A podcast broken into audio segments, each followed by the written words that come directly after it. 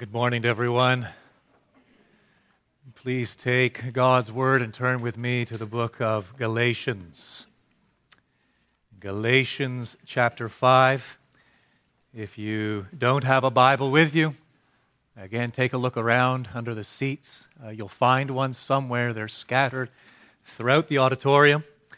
Also, let me draw your attention to the, the worship guide, the bulletin you were handed on the way in. There are sermon notes in there, keeping in step with the Spirit, entirely optional. They're there for your use if you, if you want them. I pray they are, they are useful. But for now, follow along, please, as I read in Galatians chapter 5, beginning in verse 13. I'm going to go as far as verse 25. These verses constitute a section, a unit. And so hear the word of the Lord. For you are called to freedom, brothers. Only do not use your freedom as an opportunity for the flesh, but through love serve one another. For the whole law is fulfilled in one word you shall love your neighbor as yourself. But if you bite and devour one another, watch out that you are not consumed by one another. But I say, walk by the Spirit, and you will not gratify the desires of the flesh. For the desires of the flesh are against the Spirit, and the desires of the Spirit are against the flesh. For these are opposed to each other, to keep you from doing the things you want to do. But if you are led by the Spirit, you are not under the law. Now the works of the flesh are evident sexual immorality, impurity, sensuality, idolatry, sorcery, enmity, strife, jealousy, fits of anger, rivalries, dissensions, divisions, envy, drunkenness, orgies, and things like these. I warn you as I warned you before, that those who do such things will not inherit the kingdom of God. But the fruit of the Spirit is love, joy, peace, patience, kindness, goodness, faithfulness, gentleness, self control. Against such things there is no law. And those who belong to Christ Jesus have crucified the flesh with its passions and desires. If we live by the Spirit, let us also walk by the Spirit. And so, what we have on display before us in these verses. Again, a single unit, a single section is a great conflict, a great battle. A battle, as Paul himself describes it, uh, between the flesh and the spirit. A word of clarification before we jump back into this text where we've been for a few weeks now, a word of clarification. Uh, last night I was uh, perusing the bookshelves at home and I picked up a volume by uh, Robert Louis Stevenson called The Master of Ballantrae. And uh, one of my favorite books. I haven't read it now for some years. And just sort of thumbing through it and reminiscing of this book it tells the story of two brothers who lived in the mid 1700s and lived through what is known as the Jacobite Jacobite Revolution. Um, and these two brothers decided uh, look, if we side with the Jacobites, the rebels, and they lose, we're wealthy landowners, we'll lose everything. But if we side with the king, and the Jacobites are actually successful in overthrowing the king, then we're going to lose everything. So here's what we should do one brother will go fight with the Jacobites, and the other brother will fight for the king. And this is the story. And in this tale, in this novel, Robert Louis Stevenson is actually depicting that struggle between good and evil. Because one brother he identifies as good, and the other brother he identifies as evil. Good versus evil and this struggle as played out between these two sons, these two brothers. It is a tale that has been told on countless occasions throughout mankind's history. You can find it in novels, you can find it in ballads, you can find it in songs, you can find it in poems. This great struggle between good and evil. This struggle, on the one hand, between doing what I know is right and doing what I know is wrong. Our world understands it, and our world enters into it. Here's what I want to make clear it is not the battle depicted in these verses. That battle with which we're all familiar, has absolutely nothing to do with the battle that is described in these verses. Our world probes the battle that fallen man experiences. An inward struggle between good and evil, an inward struggle as the remnants, if you like, of, of his conscience, his knowledge of the law and will of God implanted in man at the time of creation. And as man seeks to throw that off and yet cannot escape it, and wrestles with his parentage, wrestles with human government, wrestles with societal norms, and wrestles with that small, still voice in the back of his head which says, That's right, that's wrong. There is this internal struggle that the fallen man experiences between good and evil. But please understand this it is a struggle of the flesh. It's all flesh. It is not the struggle, the battle that Paul is depicting in these verses the conflict that Paul lays out for us, beginning in verse 13 through verse 25, is the experience of the believer, the Christian, and of the Christian alone. It is the battle between the flesh, what we are by nature, fallen human nature. Having, yes, been created in the image of God, that image now blurred, that image now corrupted, whereby human nature is fallen. The flesh, that is who we are in the sight of God. But by the new birth, the Spirit of God has entered in. And from that moment, we embark on a conflict. It is a conflict that the natural man the unbeliever knows absolutely nothing about. It's impossible for him to know anything of it. His struggle is simply the struggle of the flesh. Ours is a struggle between the flesh and the spirit. I trust you've got this by now, these verses. I've summed them up for you a couple of times. Here it is, one last time. I should make promises I can't keep. Perhaps the last time I will sum these verses up for you. Seven statements. And they correspond to the notes right there. If you're using your sermon notes, your bulletin, there they are, those first seven points that we must be clear on. And if we get these seven, you have the text more or less in its entirety. Point number one there is a sin desiring principle called the flesh. It's a motivational desire, inclination. We are all born with it. We are all born, as I've said before, selfaholics. We are born lovers of self, and our self love shapes, corrupts, influences every thought, every word, every deed. That is the flesh. You cannot escape it. And the flesh, please understand me, is at enmity with God. We are haters of God by nature. There is a sin desiring principle called the flesh. Point number two there is a God desiring principle called the spirit. That begins at the new birth. The Spirit of God enters in. The flesh does not go away. We only have one nature. Do not fall into this trap of thinking we have two natures. To have two natures is to be two humans. We only have one nature. We are who we are. And we have the flesh. It is corrupt by virtue. Our nature is corrupt by virtue of the fall. The Holy Spirit has now entered in. He dwells within and he brings illumination, understanding. And he brings a softening of the heart. And he brings an inclination toward God, whereby now, yes, we still have this sin desiring principle active within us, but now there's another inclination.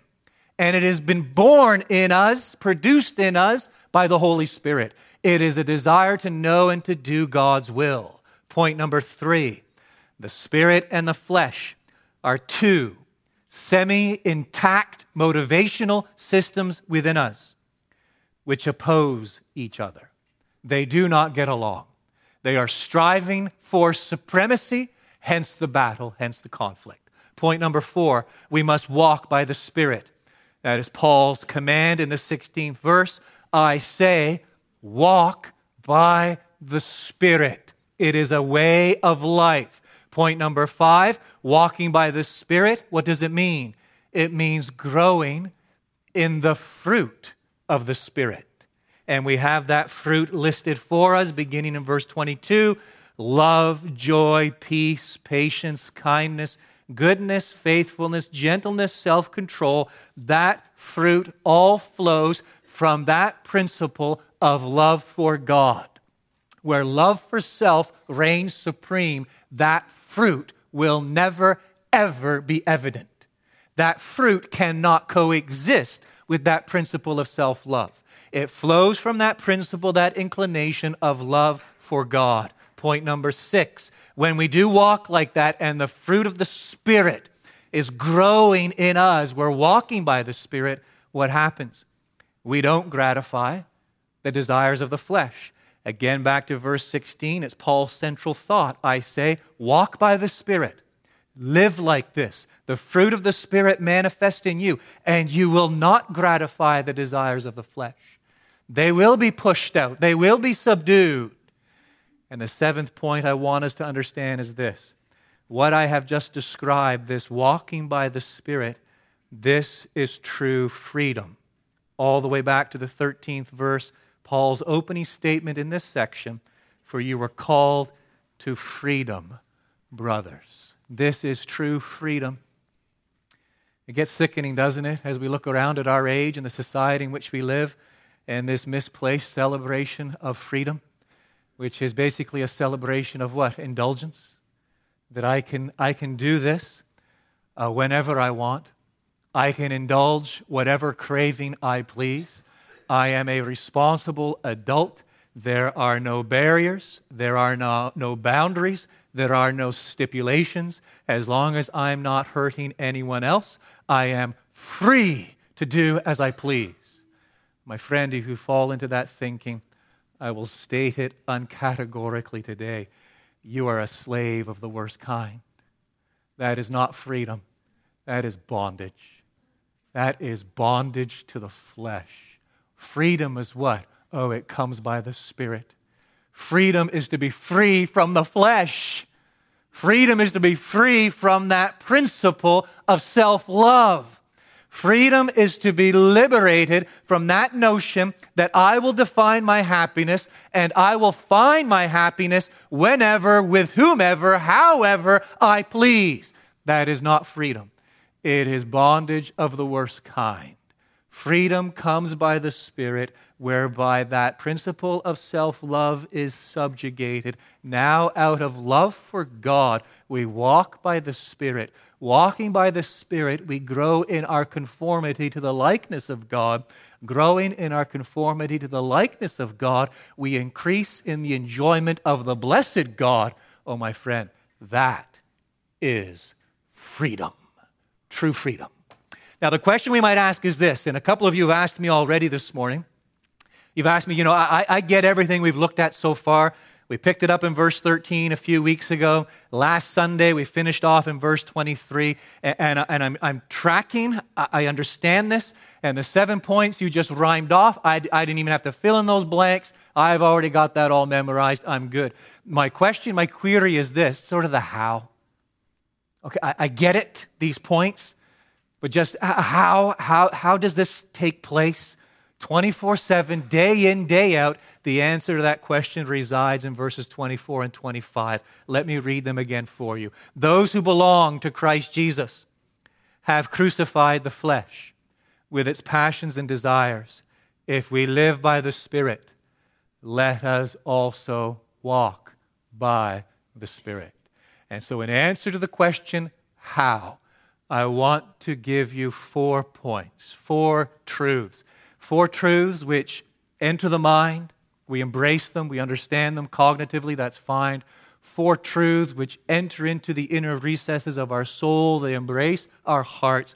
And four truths that we determine to live by. Here is truth number one we belong to Christ. 24th verse, opening statement. And those who belong to Christ Jesus. Obviously, some people don't, some people do. I suppose, in one sense, everyone who has ever lived, currently living, ever will live, belong to Christ Jesus by virtue of creation. Creator, creature, that's true. Uh, it's true, though, specifically in reference to his people. Uh, those who are saved. Uh, we could celebrate the fact that we belong to Him by virtue of election. He chose us out of this mass of fallen humanity before the foundation of the world. We could celebrate the fact that He owns us by virtue of redemption. He purchased us, He rescued us, not with perishable things such as silver or gold, but by His own precious blood, blood of inestimable value. We could celebrate the fact that we belong to Him by virtue of regeneration. I've already alluded to it. That day, that moment, as Christians, we were unbelievers, non Christians, in a moment of time. The Spirit of God entered in, and the greatest of all miracles occurred. We were raised from spiritual death to spiritual life, and the Holy Spirit has indwelt us ever since. Yes, we belong to Christ by virtue of election, redemption, and regeneration. I don't think Paul has any of them in view in this text, although I don't doubt for, for one moment, I don't think for one moment that they're far from view. What he has primarily in view is our union with Christ. We belong to Christ Jesus. There was a moment when the Lord Jesus, right now, ascended in glory. There he sits at the right hand of the Father, all invested with all power and authority and dominion and glory and majesty. And there, I please, I please, I pray you uh, understand this to some extent. Please understand, there, his human nature is filled with the Holy Spirit. Just as when he lived here on earth during the days of his humiliation, he was filled and refilled with the Holy Spirit. All of his ministerial gifts arose from that filling. The fruit of the Spirit, so gloriously evident in the personage of the Lord Jesus Christ, flowed from that filling.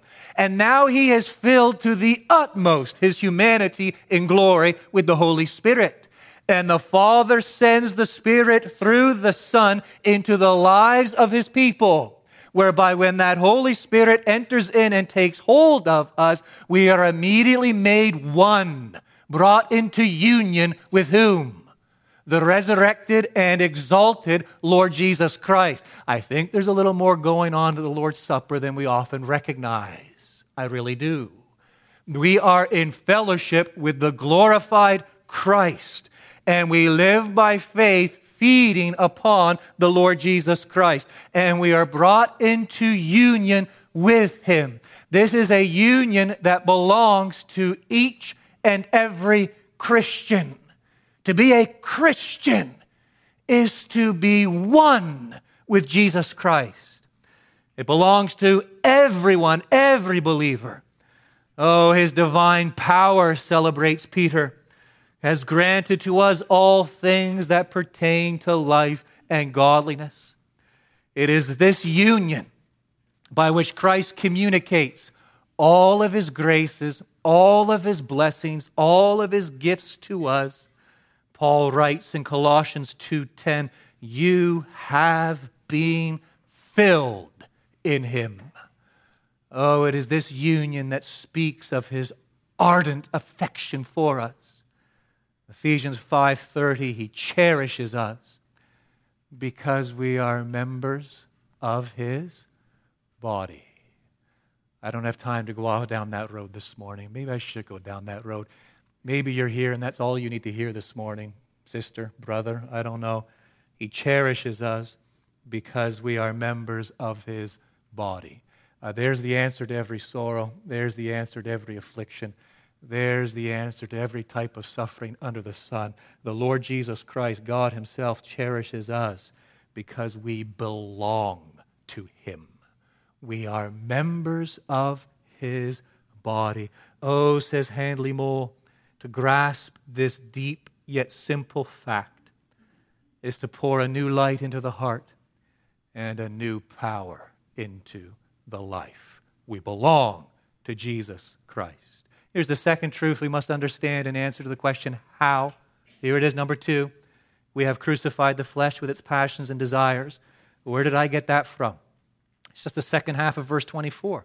And those who belong to Christ Jesus have crucified the flesh with its passions and desires. Now, when it comes to interpreting that statement, there are two possibilities. There are two possibilities.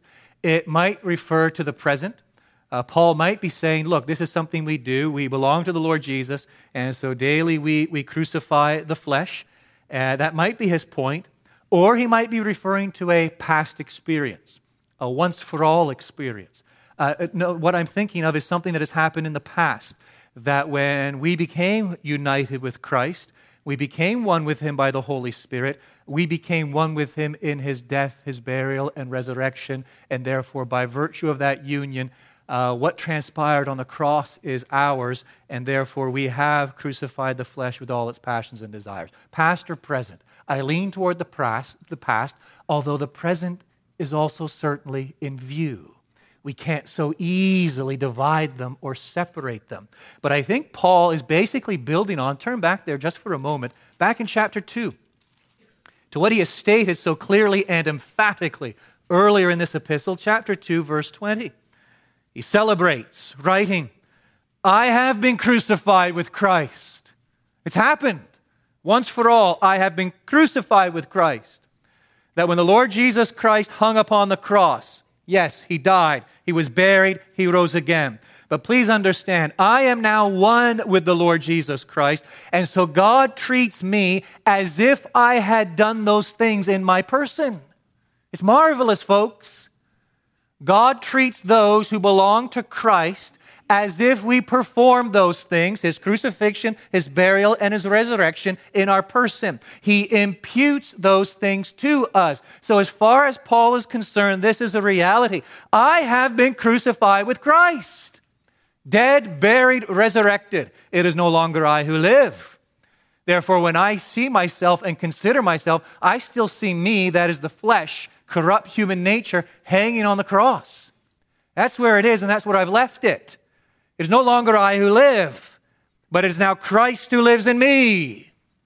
And the life I now live in the flesh, I live by faith in the Son of God, who loved me and gave himself for me. I think Paul is building on that back in chapter 5, 24th verse. Those who belong to Christ Jesus, those who are in union with him, they have crucified the flesh, that old, sinful, corrupt, fallen human nature, positionally in Christ. Me, I died upon Calvary's cross. And God looks at me, He treats me as if I had performed those things in my person because I am now so inextricably wound with His beloved Son in union with Him. The third truth builds into verse 25. If we live by the Spirit, but I've crucified the flesh. I've died upon Calvary's cross. That means the life I now live, I live by Christ Jesus. I live by the Spirit. It's the Spirit that's caused me to be born again. Let us also walk by the Spirit. A couple of things grammatically. Stay with me. A couple of little notes grammatically. If we live by the Spirit, in the Greek, it is a first class conditional clause, meaning what? The word would be better translated since we live by the Spirit. This is not a hypothetical statement. He's not saying if, if we happen to live by the Spirit. No, no, no, there's no uncertainty here. Given the fact we live by the Spirit, because we live by the Spirit, since we live by the Spirit, and notice another little grammatical nuance in the original. That phrase, by the Spirit. If we live by the Spirit, again at the end of the verse, let us also walk by the Spirit. That phrase, two times, they actually stand together side by side, shoulder to shoulder in the midst of the verse. That's interesting. And so, what is Paul's point? Let me put it to you in just different English. Since we live by the Spirit, by the Spirit, let us also walk. What is the point he's making? It's again, it's the indicative and it is the imperative. It is on the one hand our position in the Lord Jesus Christ, and on the other hand, the, the, experience that flows from our position in the Lord Jesus Christ. It is our identity on the one hand as those who belong to Christ Jesus, and on the other hand, the fruit, the life that flows from that new identity. In slightly different terms, Paul's point is this living by the Spirit is the root, it's who we are as Christians. We now live by the Spirit. Walking by the Spirit is the fruit. a couple of pastoral notes. If this is true, do you know what it means, my friend? It means there is absolutely no room for pessimism in the Christian life. Well, I, I hear you. But my sin is too strong. Friend, you don't get it. You don't get it.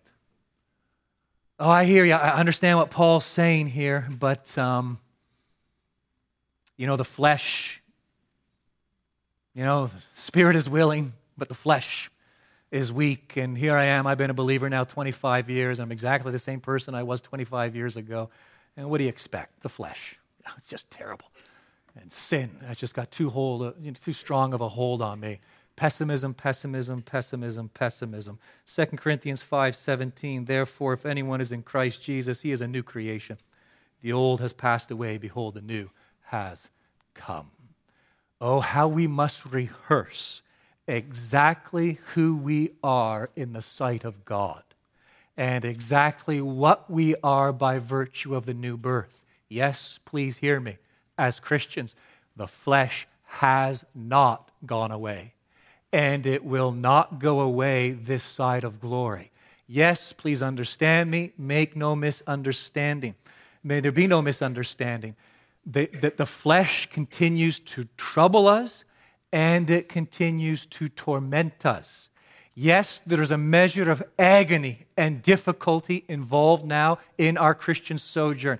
And yes, as I've stated so many times, we are in a battle, we are in a conflict, and we need a wartime mentality. True, true, true, true. But the pessimistic spirit and attitude that prevails far too often among some of God's people is inexcusable in the light of Scripture.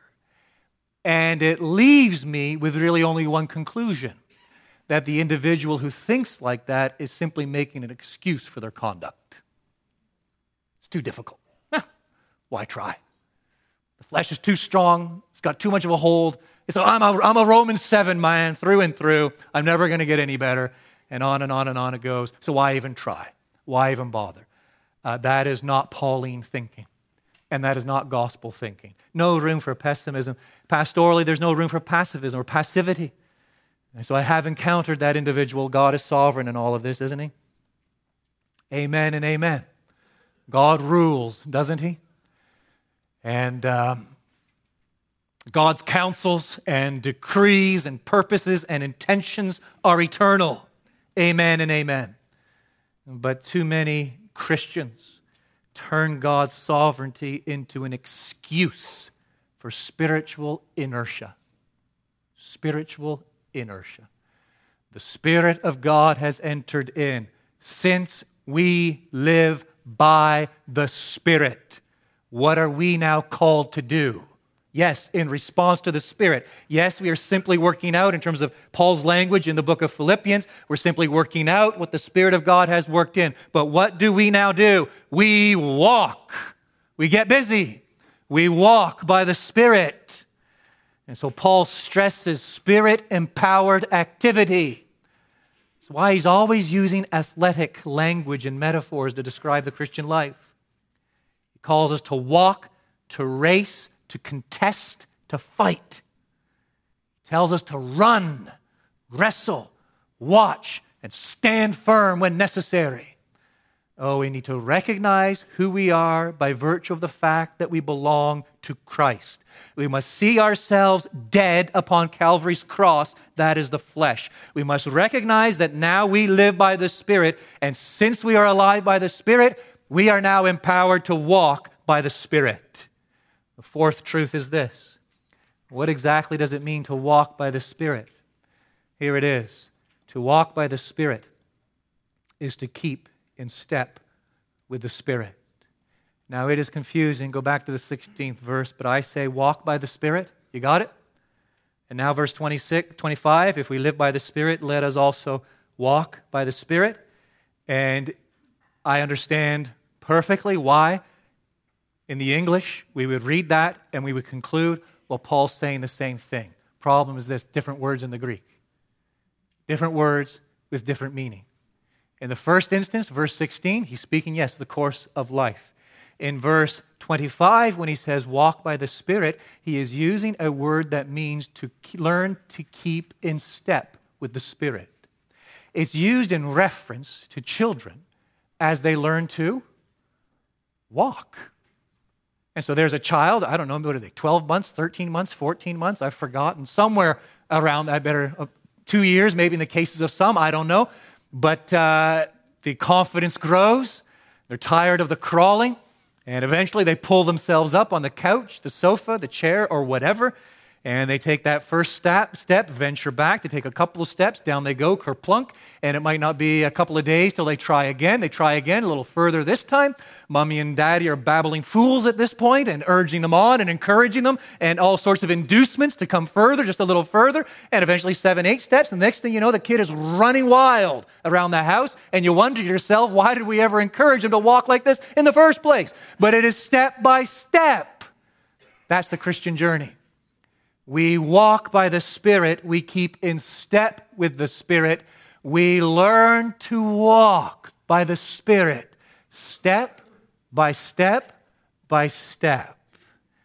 Oh, that is an enormous subject. That is a theme that occupies much of Scripture. Let me summarize it for you in six points. Six points a little cheeky on my part to summarize it in six points. But there you have it, the six. And I pray this will be an encouraging reminder to the old, worn warriors among us who have been walking, keeping in step with the Spirit for years. I pray this will be a challenge to some who perhaps have been careless and downright negligent in this regard. I pray for our young people. This will be a great introduction as to what exactly does this mean. Summed up six points quickly, here they are. Number one. To keep in step with the Spirit means, firstly, to learn to put on Paul's language, Romans 13, 14, to put on the Lord Jesus Christ and make no provision for the flesh to gratify its desires. There's step number one, baby step number one. We learn to put on the Lord Jesus Christ and make no provision for the flesh to gratify his desires. Now, you should be thinking to yourself, hang on, I belong to the Lord Jesus. That means I've already put on the Lord Jesus. Yes, it is. That is our identity, our position in Christ. What's Paul's point when he says, learn to put on the Lord Jesus? His point is, I know who you are in the Lord Jesus. What I'm now commanding you to do is simply this act like it. That's all he's saying. Put him on daily.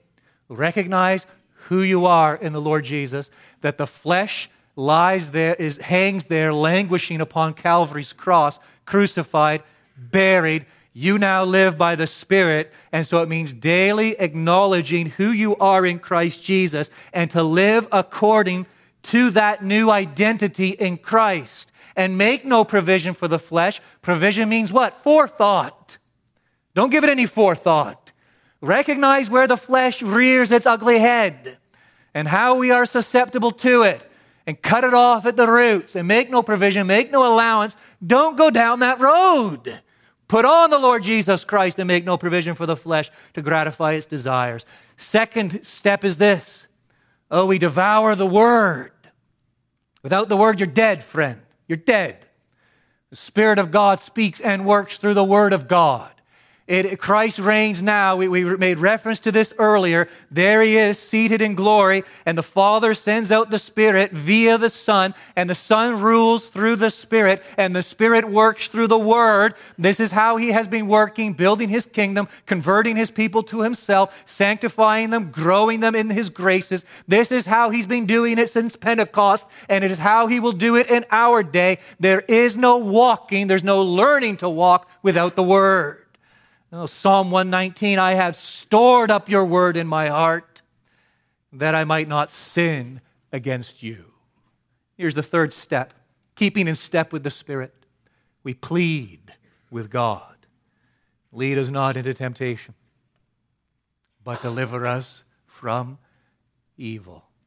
I identify my weaknesses, my proneness to sin. I identify where the flesh still, oh, talk about troubling and tormenting, where it still gives me such a hard time. And, and that becomes the content of my prayer. Lead me not into temptation, but deliver me from evil. Help me with this. By your grace, give me victory over that. By your strengthening, comforting, quickening, alivening spirit, help me to see who I am in Christ and make no provision for that. And I beg it of God daily. I plead it from his hand daily. And I, and, and, and I turn to his grace. And I remember J- James' great admonition if any of you lacks wisdom, let him ask of God, who gives what? Bountifully and without reproach. Fourth step is this we consider the consequences of sin. Wisdom cries out in Proverbs 8:36, All who hate me love death.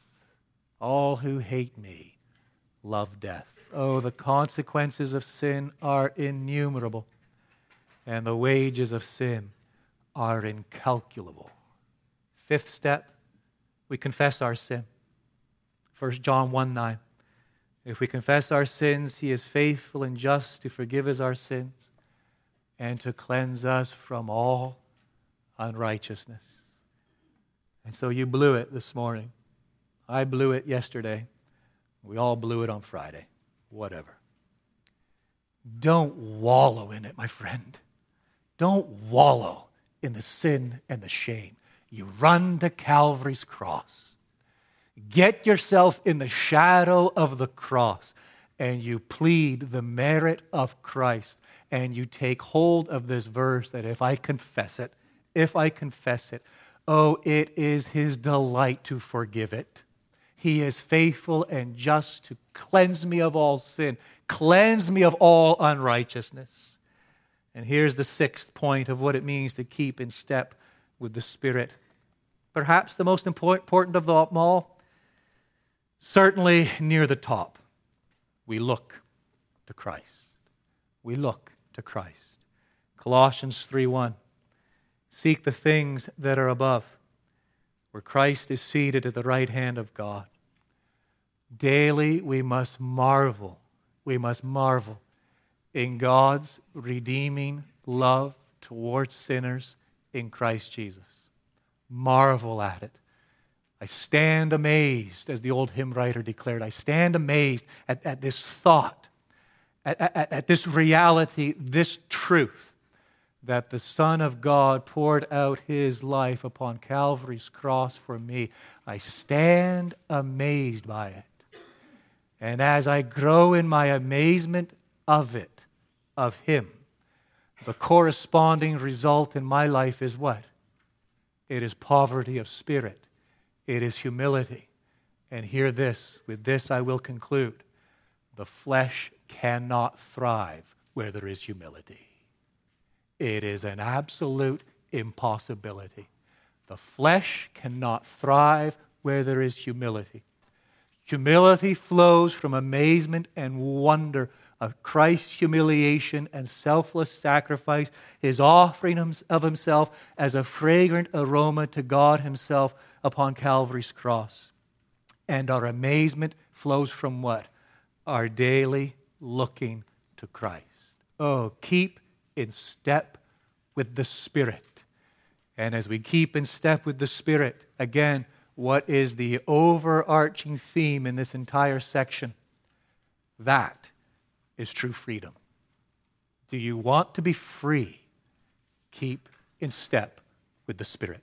Our Heavenly Father, we pray that you give us wisdom in these things. We pray that you give us strength for these things enabling by your Spirit who dwells in us. And we ask it for your glory among us and beyond.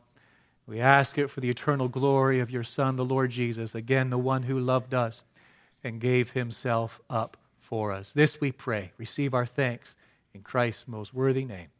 Amen.